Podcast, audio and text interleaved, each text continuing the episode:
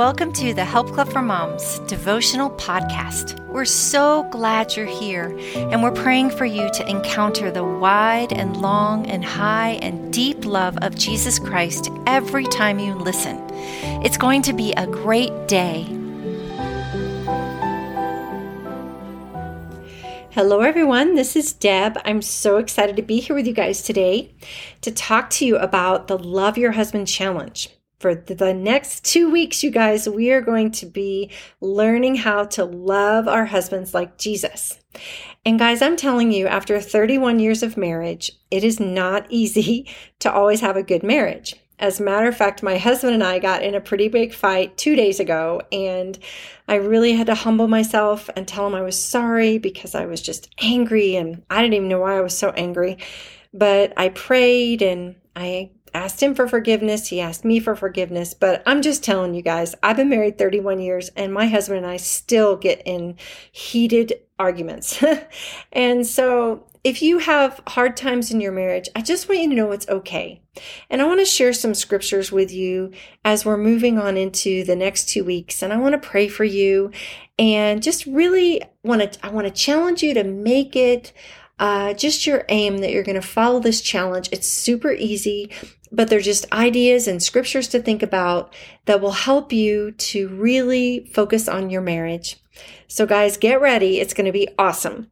But before we start, I want to share some of my favorite scriptures on marriage. And the first one we learned as a family with my children because I really feel, especially since it's right after Easter, today's Easter Monday, and um, it's right after Easter, and just still continuing on thinking about Jesus Christ and how he lived his life, you guys, and when we think about our marriages. So let me pray real quick before I read the scriptures. Lord, thank you for my friend who is listening today. Lord, thank you that even though our marriages have ups and downs, you are always the same. Your love for us never changes, and your love helps us to love our husbands well in the power of the Holy Spirit. Lord, I pray before I read these scriptures, I pray for each of our hearts to be stilled. Maybe, maybe we got in a fight with our husband today. Maybe it was a stressful, stressful weekend or something happened. And Lord, I just pray that all of us would just receive from you right now. We would just relax, listen to the scriptures, and know that you are going to speak to us. So, Holy Spirit, come and speak. In Jesus' name, amen. I'm going to read Philippians 2 1 through 11. It's just a beautiful scripture about Jesus. Therefore, if you have any encouragement from being united with Christ, if any comfort from his love, if any common sharing in the Spirit, if any tenderness and compassion, then make my joy complete by being like minded, having the same love, being one in spirit and of one mind. Do nothing out of selfish ambition or vain conceit. Rather, in humility, value others above yourselves, not looking to your own interests, but each of you to the interests of others. In your relationships with one another, have the same mindset as Christ Jesus, who, being in very nature God, did not consider equality with God something to be grasped, but made himself nothing Rather, he made himself nothing whoops, by taking the very nature of a servant, being made in human likeness, and being found in appearance as a man. He humbled himself and became obedient to death, even death on a cross. Therefore, God exalted him to the highest place and gave him the name that is above every name, that at the name of Jesus every knee should bow in heaven and on earth and under the earth, and every tongue acknowledge that Jesus Christ is Lord to the glory of God the Father. Isn't that beautiful? I had a little blip in there as I was saying it because this is the new NIV and I memorized this from the NIV 1984. And so I was just going on, uh, memor- you know, re- reciting it, but I made a little blip in there. But you should read it. You should read it yourself. Pull out your Bible, Philippians 2 1 through 11. And then I'm going to also read another one. And this one was really handy when we had teenagers as well.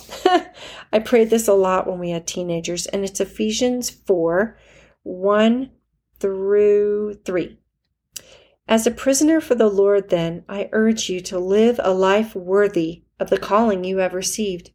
Be completely humble and gentle be patient, bearing with one another in love.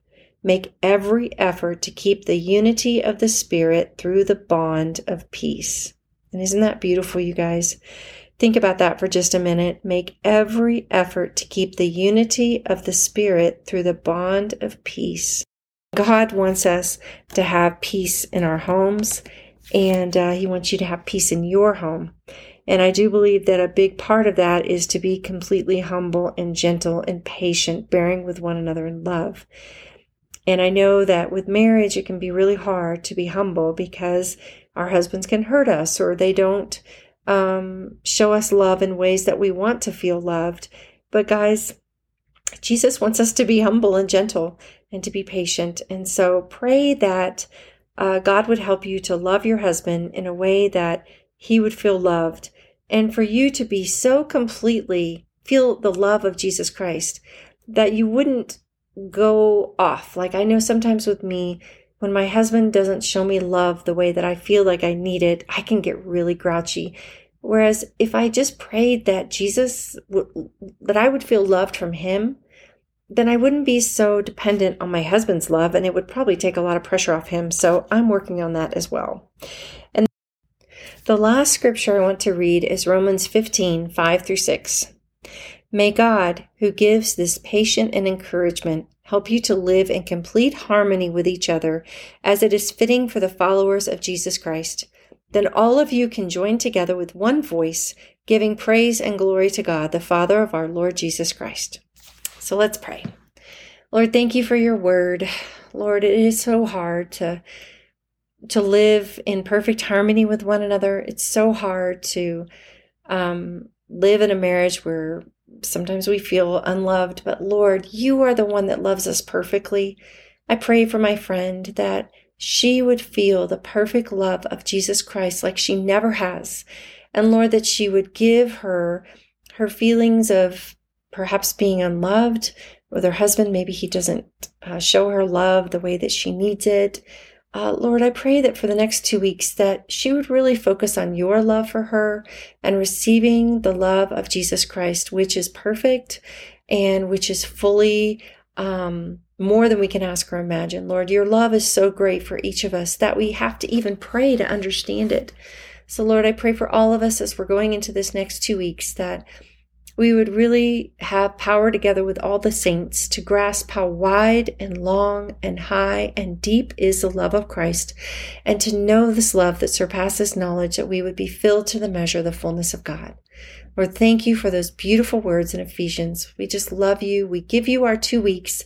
Help us to truly work on loving our husbands well and just leaving the results to you and um, Lord, I pray for my friend's marriage and for my marriage, all of us, Lord, that you would bless our marriages, that we would be women who stand by our commitments to our spouse.